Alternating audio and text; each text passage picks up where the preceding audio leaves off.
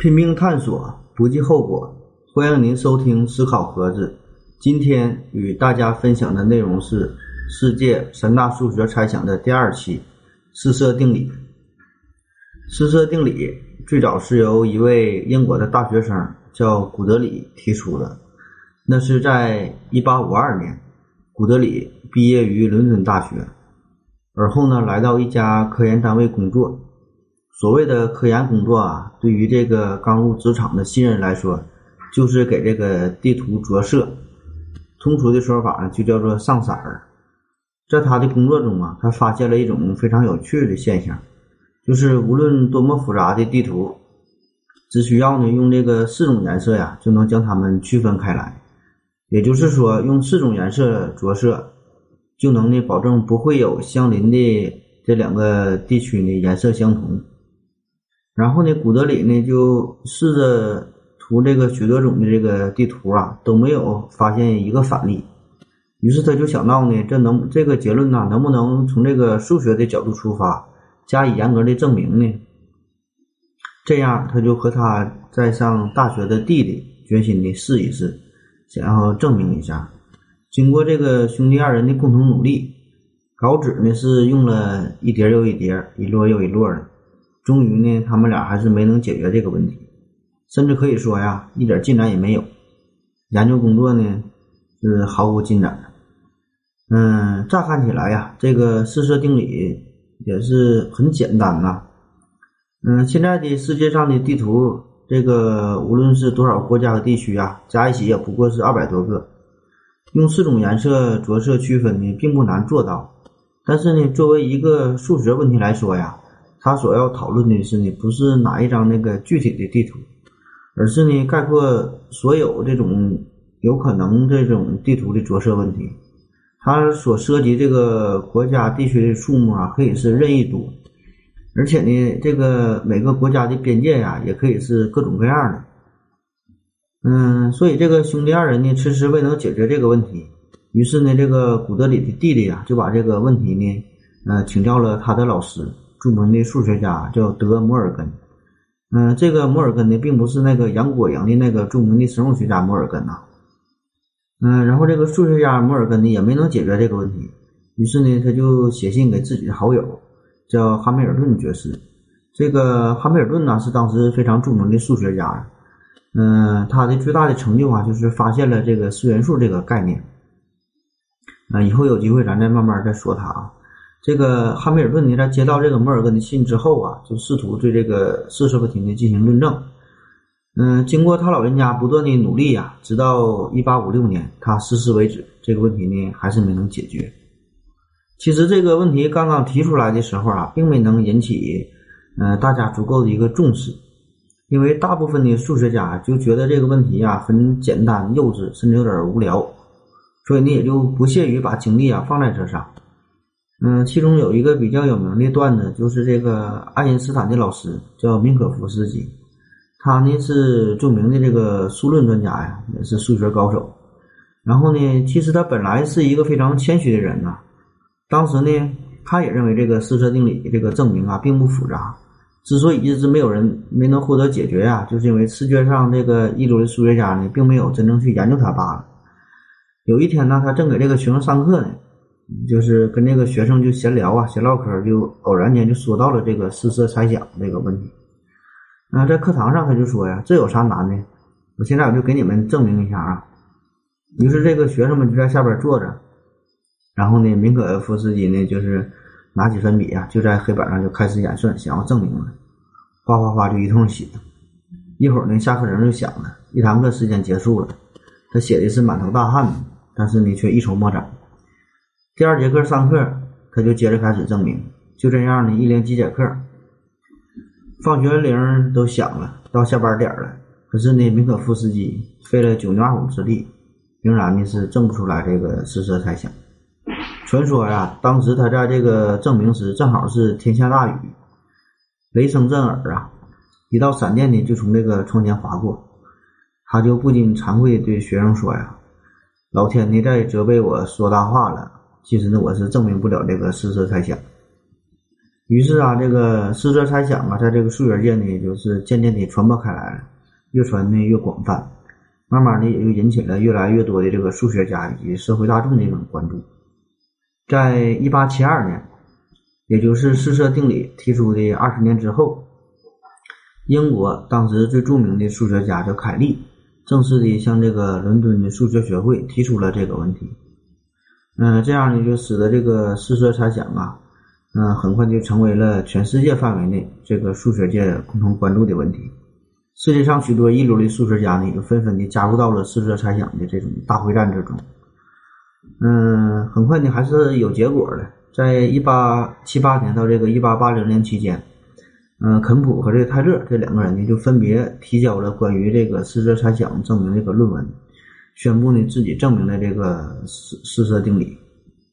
嗯，当时大家也都认为啊，这个四色猜想呢，就此也就解决了，四色定理这个证明呢也就告一段落。但是在十一年之后，数学家赫伍德通过自己的计算呢，就指出了这个肯普证明的错误。不久呢，泰勒的证明呢，也是被人们否定了。本来这个平静的水面呢，就再起涟漪。时隔十一年之后啊，四色猜想的证明再次风靡这个数学界。大批大批的数学家加入其中，当然了，也有这个许多的业余数学家，甚至呢就是没有数学专业知识背景人呢，也想加入这个四色定理这个证明之中。嗯，因为毕竟这个定理啊描述非常简单呐，甚至连有这种小学生呢就都能听明白。嗯，经过了一代又一代数学家们绞尽脑汁，仍然是一无所获。于是人们慢慢就开始意识到了。这个题目啊，看似简单，但是呢，很可能它是跟那个费马猜想啊一样，可以跟它相提媲那个相媲美啊。这个看似简单的，却是又找不到严格的证明。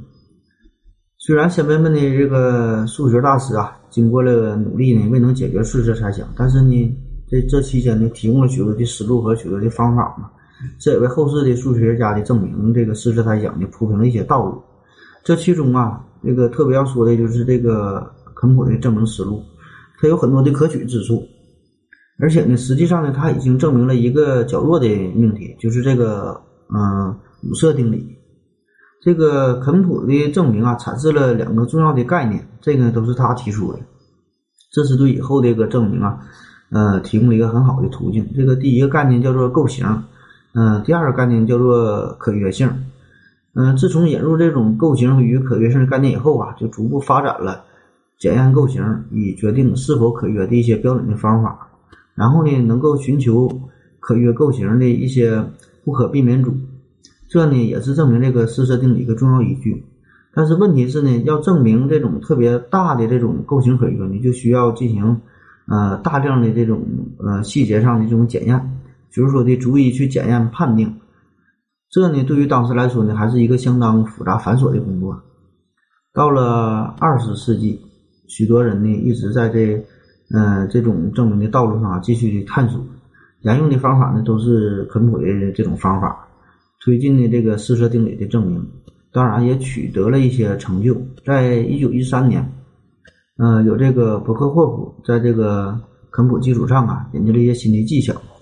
呃，美国的数学家富兰克林呢，于这个一九三九年证明了二十二国以下这个地图呢都可以用这个四色进行着色。然后是在一九五零年，啊，已经推广到了三十五国。一九六零年呢，又有人证明了三十九国以下的地图可以用这个四种颜色进行着色。随后呢，又推广到了五十国。但是无论如何呀，可惜的是这种成就所提供的验证方法都是太过复杂了。所用的方法都是一步一步的计算，一个一个的验证。以当时的能力，这种计算呐，没有这种大规模的这种检验的方法是难以实现的。推进的速度啊，应该是特别的缓慢。人们发现这个试色问题出乎意料的异常的困难啊，在这其中呢，也曾经有人发表过许多关于这个四色问题一些证明的这种反例。就是说，希望设计出一种地图啊，来反驳四色定理，但是所有的结果呢，最后都证实是那个错误的。在二十世纪的中叶，随着这个计算机的出现，在一定程度上解放了人类的双手和大脑，但是由于当时的这个电脑的这个计算能力啊特别有限嘛，所以呢，还是不能进行大规模的来验证这个试射问题。嗯，在一九七零年，应用当时设计的方案，由这个计算机来计算呐，通过评估，需要连续不断的工作十万个小时，也就是说要连续不断的计算十一年以上才能得出结论。所以呢，仍然是难以证实这个试射定理。嗯，在此之后，人们又在前人的基础上啊，大大改进了这个证明的方案，而且计算的能力呢，呃，也也是比以前有了这种很大的这种飞跃。这也就为后来计算机证明四色定理创造了更多的条件，特别是随着这种电子计算机这个性能的提升啊，演算速度也是越来越快啊。嗯，到后来呢，出现了这个人机对话嘛，这也就加快了试色猜想那个证明进程。嗯，终于时间到了一九七六年，在科赫算法的支持下，美国数学家阿佩尔和这个哈肯在美国的伊利诺斯大学。应用了两台不同的电子计算机，嗯，总共用了是一千二百个小时，做了一百亿个判断，然后呢，终于证明了这个试射定理。嗯，我们来稍微解释一下这个试射定理和它这个定理的证明啊。首先，这个四色定理这个问题啊，所讨论这个地图呢是有两个限制，一条呢就是说，在这个地图之中啊，每个国家呢必须是连成一片的。不能呢分成不相连的两个或更多的区域，也就是呢不存在这种所谓的飞地。呃，比如说这个美国地图中啊，这个阿拉斯加，它呢就属于一个飞地，它与这个美国本土啊是不相连的。那这呢就是不符合我们说的这种地图的要求。这个四色定理啊，关注的是应用的不同颜色，把这个相邻的区域呢分开。所以呢，对于美国地图来说。嗯，仍然可以保证，就是应用不同颜色嘛，把这个美国呀和其他的国家以及这个阿拉斯加这个国家区分开。但是呢，不能保证这个阿拉斯加与这个美国本土的颜色是一样。嗯，或者简单点说吧，就是说的，如果把这个阿拉斯加呢看成一个完全独立的另外一个国家，那么从这种着色的角度来说，就是可以区分的。呃，另外一个限制条件就是在这个地图中啊，两个国家或者说是两个地区的边界。必须是直线或者是曲线，呃，不能是一个点。嗯，如果两个区域只相遇一个点，或者是有限多个点，那么它们就不叫相邻。嗯，因为从我们视觉上来看呢，用不同的颜色嘛，给它们着色以后呢，并不会引起混淆。嗯，下面我们再说说关于这个证明的这个大概的这个思路啊。嗯，首先呢，我们普及一下关于拓扑以及图论的基础知识。嗯，我在网上呢也看到了许多关于四射定理的证明，呃，都声称是用这种极简的数学方法证明了这个定理。但是这个证明过程啊，其实犯了许多这种初级的错误，甚至是有点可笑啊。说说我个人的理解吧，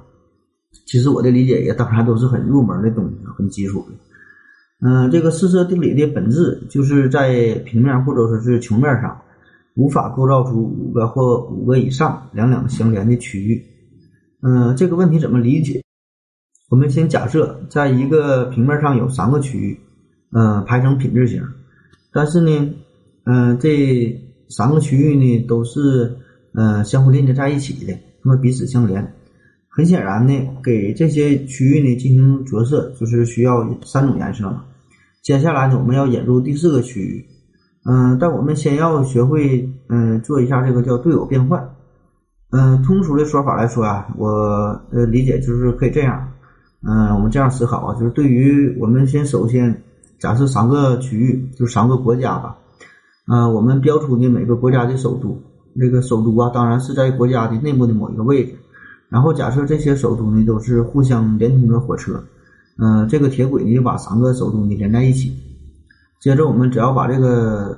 首都和这个铁轨留下，然后呢，把国家的其他这些领土呢都擦掉，这样呢，留下来呢就是一个三角形。这三个顶点就是三个首都，三条线呢就是这个三个铁轨嘛。然后我们假设这个三个首都分别就是 A、B、C。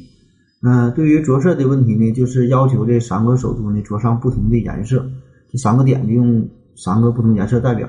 换句话说呀，就是这个铁轨连接着这两个首都的颜色应该是不同的。嗯，铁轨能连接这个首首都啊，就表示两个国家相邻嘛。接着我们要做的就是再引入第四个国家。嗯，当然我们也嗯这里边呢，我们用这个国家的首都就一个点来代表这个国家，嗯，就是给它简化了嘛。然后假设这个它这个首都啊字母 D，嗯，之前的三角形呢把这个平面分成两个部分，三角形之内和三角形之外。新引入的这个国家的首都呢只存在两个位置，要么就是在三角形之内，要么就是三角形以外。嗯，然后我们把这个首都 D 呀与之前的这个。A、B、C 三个点相连，无论是首都地在三角形之内或者在之外啊，结果其实都一样。我们新构造的这个图形首都地都需要这个第四种颜色，因为它与之前的三个首都都是分别相连，而且我们之前已经用了三种颜色。我们所构造的这个图形中就是四个两两相连的区域。再回顾我们之前说的这个四色定理的本质嘛，就是在平面或者是这个球面。无法构造出五个或五个以上两两相连的区域。呃，你可以试着引入这个更多的首都，就更多的点，并把呢它与之前这些的首都，也就是这些点呢连在一起。嗯，能够连在一起呢，那么就表示呢这两个国家就是彼此相邻嘛。但是需要注意的是啊，就是你不能跨越这个封闭的范围。嗯，就说这么多吧。通过上面的介绍呢，我想你应该。对这个四色定理啊，这个有了一个可能更深入一点的理解吧。我们再说说人类是如何应用计算机来证明这个四色定理的。这个他首先呢，将这个地球上，呃，这个地图上无限种的这种可能情况啊，一一进行那个归类整理。嗯，这呢就涉及这个拓扑学这个研究的重要内容。嗯，所谓的这个拓扑学呢，就是研究各种空间在这种连续性的变化下用一些不变的性质。嗯，举个例子，比如有一个气球，你在这个气球表面呢画了许多的图形，然后呢，无论把这个气球啊吹气或者放气儿，只要是呢不把这个气球给吹爆炸了，那么这些图形的相对关系呢是不变的。嗯，再比如说，就是不管是这个圆形啊、正方形、三角形这些形状大小不同，但是在嗯，拓扑学这种变换下呀，它们都是等价的图形。这个足球、嗯，橄榄球、篮球或者乒乓球这些呢，它们也都是等价的。从这个拓扑学的角度来看呢，它们的拓扑结构呢是完全一样的。但是呢，这个游泳圈它的这个表面和足球表面呢就有不同的拓扑性质。因为这个游泳圈这个中间嘛有个洞嘛，在这个拓扑学中呢，这个足球的代表的空间就是球面。这游泳圈呢，代表的球这个空间呢，就是一个环面。这个球面和环面呢，就是不同的空间。嗯，再比如，对于这个二十六个字母来说呀，在这个拓扑学里面呢，它们呢，嗯，可以分成三类。这个其中字母 B 呀是比较特殊，它自己是一类。另外两类，如果你这样真正理解的话，你就可以试着自己进行一下分类了。嗯，这里就不说了。嗯，关于这个拓扑学啊，也有许多有趣的事儿啊，比如说这个气桥问题啊、欧拉定理啊，以及今天说的四色定理等等啊。嗯，今天就不展开说了，内容太多了，先埋个坑啊，以后有机会咱们再讲。嗯，咱继续说这个四色定理的证明啊，但是通过这种呃拓扑学嘛，对各种各样的地图进行分类、进行整理，然后将所有可能的地图分类之后，减少到了一千九百三十六种状态。稍后呢，又减少到一千四百七十六种。嗯，这也就是说，无论对于多么复杂的地图，都可以归入到这一千四百七十六种之中。对这些地图进行分类，应用的是呢叫不可避免性的这个理论。嗯，这个所谓这个不可避免性理论呢，我们简单的可以把它。理解一下，就是说的，假设有十个苹果吧，放到这个九个九个抽屉里，那么不管你怎样放啊，有的抽屉可能放一个，有的放俩，有的放三个，有的放五个，就是无论如何，最终呢，我们都会发现，嗯，至少我们可以找到有一个这个抽屉里面放两个苹果，啊，这个你大概一想就能明白了。当然了，我这个举的是一个最最简单的例子罢了。关于这个四色定理证明，比这个要复杂多了，复杂几万倍。嗯，将这些地图进行分类之后，就要对这些状态呢进行一个一个的检验。之前这些的检验的过程都是由人工嘛进行，嗯，进行来的，所以那个效率也是非常低、非常慢的。现在这个检验过程呢，就是由计算机来完成的。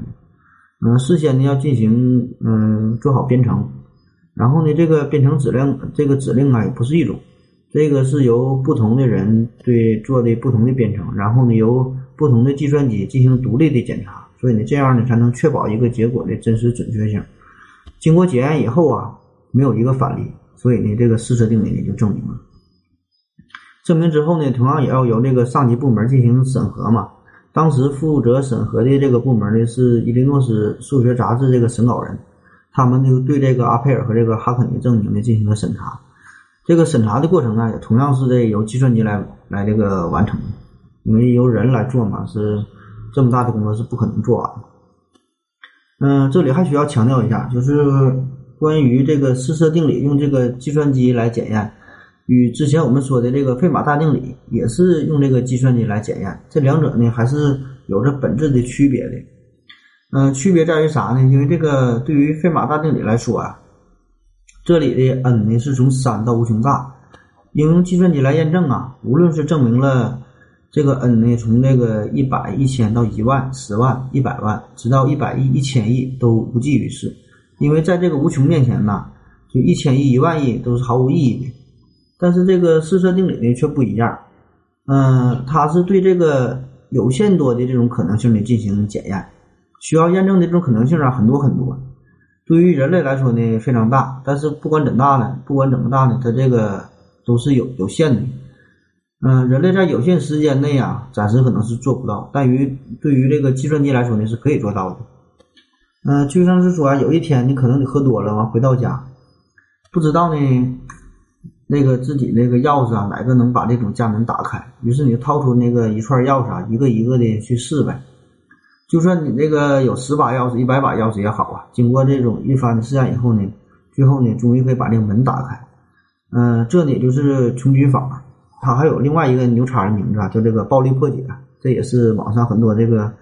嗯破解密码的软件用的这种方式。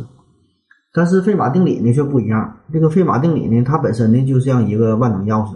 它呢是宣称可以打开所有的门。然后呢，你就用这把钥匙呢一个一个的去试，毫无例外呢，确实所试的这些门呢都能打开。你的信心呢可能一点点增长。但是呢，无论你打开了多少扇门，对于下一扇门、下下一扇门呢，应是这个未知的，应是不确定的。试车定理啊，终于得到了这个证明。但是用计算机来证明，对于这种结果呢，却形成了截然不同的两种态度。一种就是啊，认为这个计算机，特别是这个人工智能的出现呢，与这个人类这种社会的发展呢是必不可分的，这也是人类发展的一个非常大的一个趋势，也是不可避免的。嗯，无论呢人们的这种生活生产，甚至是这种纯学术的研究，都离不开这个计算机和人工智能。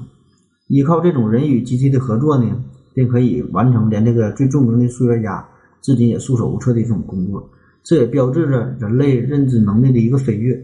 毕竟嘛，这个计算机呢也是人类发明的，它呢就像人类发明的这种算盘一样，是人类的一个辅助工具罢了，简化了人类的这种繁杂的工作，帮助呢人们进行数学定理证明，这也未尝不可。特别是呢，通过这个四色定理的证明啊，这个研究过程也极大的推动了计算机为基础这种人工智能的发展，而且呢，在以后还会有越来越多的定理可能仍然需要借助计算机来证明来完成，这呢也可能仅仅是一个开始罢了，也不必有什么大惊小怪的。但是同时也存在着另外一种反对的声音，嗯，因为虽然大多数的数学家接受了应用计算机来计算这个证明这个四色定理啊。但是呢，某些数学家对经由这个电脑辅助证明的方式呢，仍然不够满意，希望你能找到一个完全人工的证明方法，而是摆脱这种机器的辅助啊。正如这个汤米·阿尔延森和这个比亚尼·图福特在这个《嗯图染色问题》一书中的问的：是否存在四色定理的一个简短证明呢？使得一个合格的数学家能在比如说两个星期里验证其正确性呢？四色定理的证明这个定义啊，也需要进行再次的审视。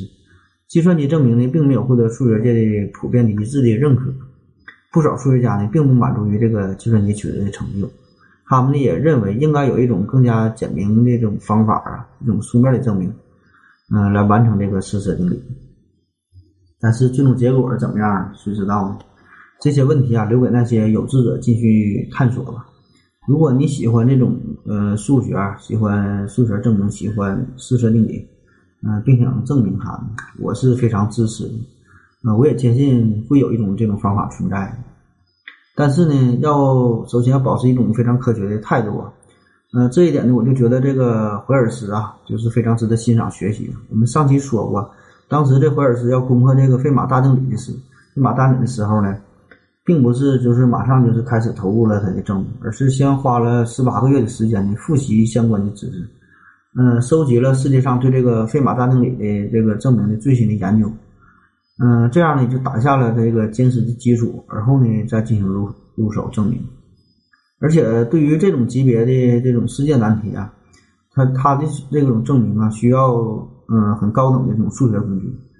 嗯，好比说你想上月亮上去嘛，那么无论你这个自行车是多少档变速的，你骑得多快，就是这个车链子磨红了，你也不可能实现嘛。所以，真的想要研究的话呢，就得从这个拓扑学啊，从这个图论呐开始学起。嗯，那么费了这么大劲儿啊，这个四色定理证明究竟有啥用呢？其实也没有啥用，毕竟呢，我们有这个许许多多这种颜色嘛。也不必纠结于这个四种颜色，甚至五种、六种、很多种颜色随便用啊，演这种地图。嗯，我们何必要为难自己呢？嗯，这呀就与其他所有这种定理的这个证明过程一样。重点呢，并不是这个定理的本身，更重要的是这个证明的过程。呃这个在这个四色定理这种证明的探索之中啊，提供了更多的数学思数学思路、数学方法，甚至啊是开创了新的这种数学理论。特别是对于这个四色定理来说呀，让我们有必要的就是重新审视一下人与电脑的关系，重新认识一下电脑在我们生活中的地位，也不得不让我们非常审慎的考虑一下，在这个未来的世界之中啊，电脑会以一种什么样的身份存在于这个社会之中，起着什么样的作用？它还仅仅是像算盘一样帮助人们进行一些复杂枯燥的计算吗？好了，以上就是今天的全部内容。感谢您的收听。如果您喜欢数学、喜欢科学、喜欢物理、喜欢探索、喜欢未知等等等等所有这些的一切，嗯，就请您继续关注我们的节目。谢谢您的收听，再见。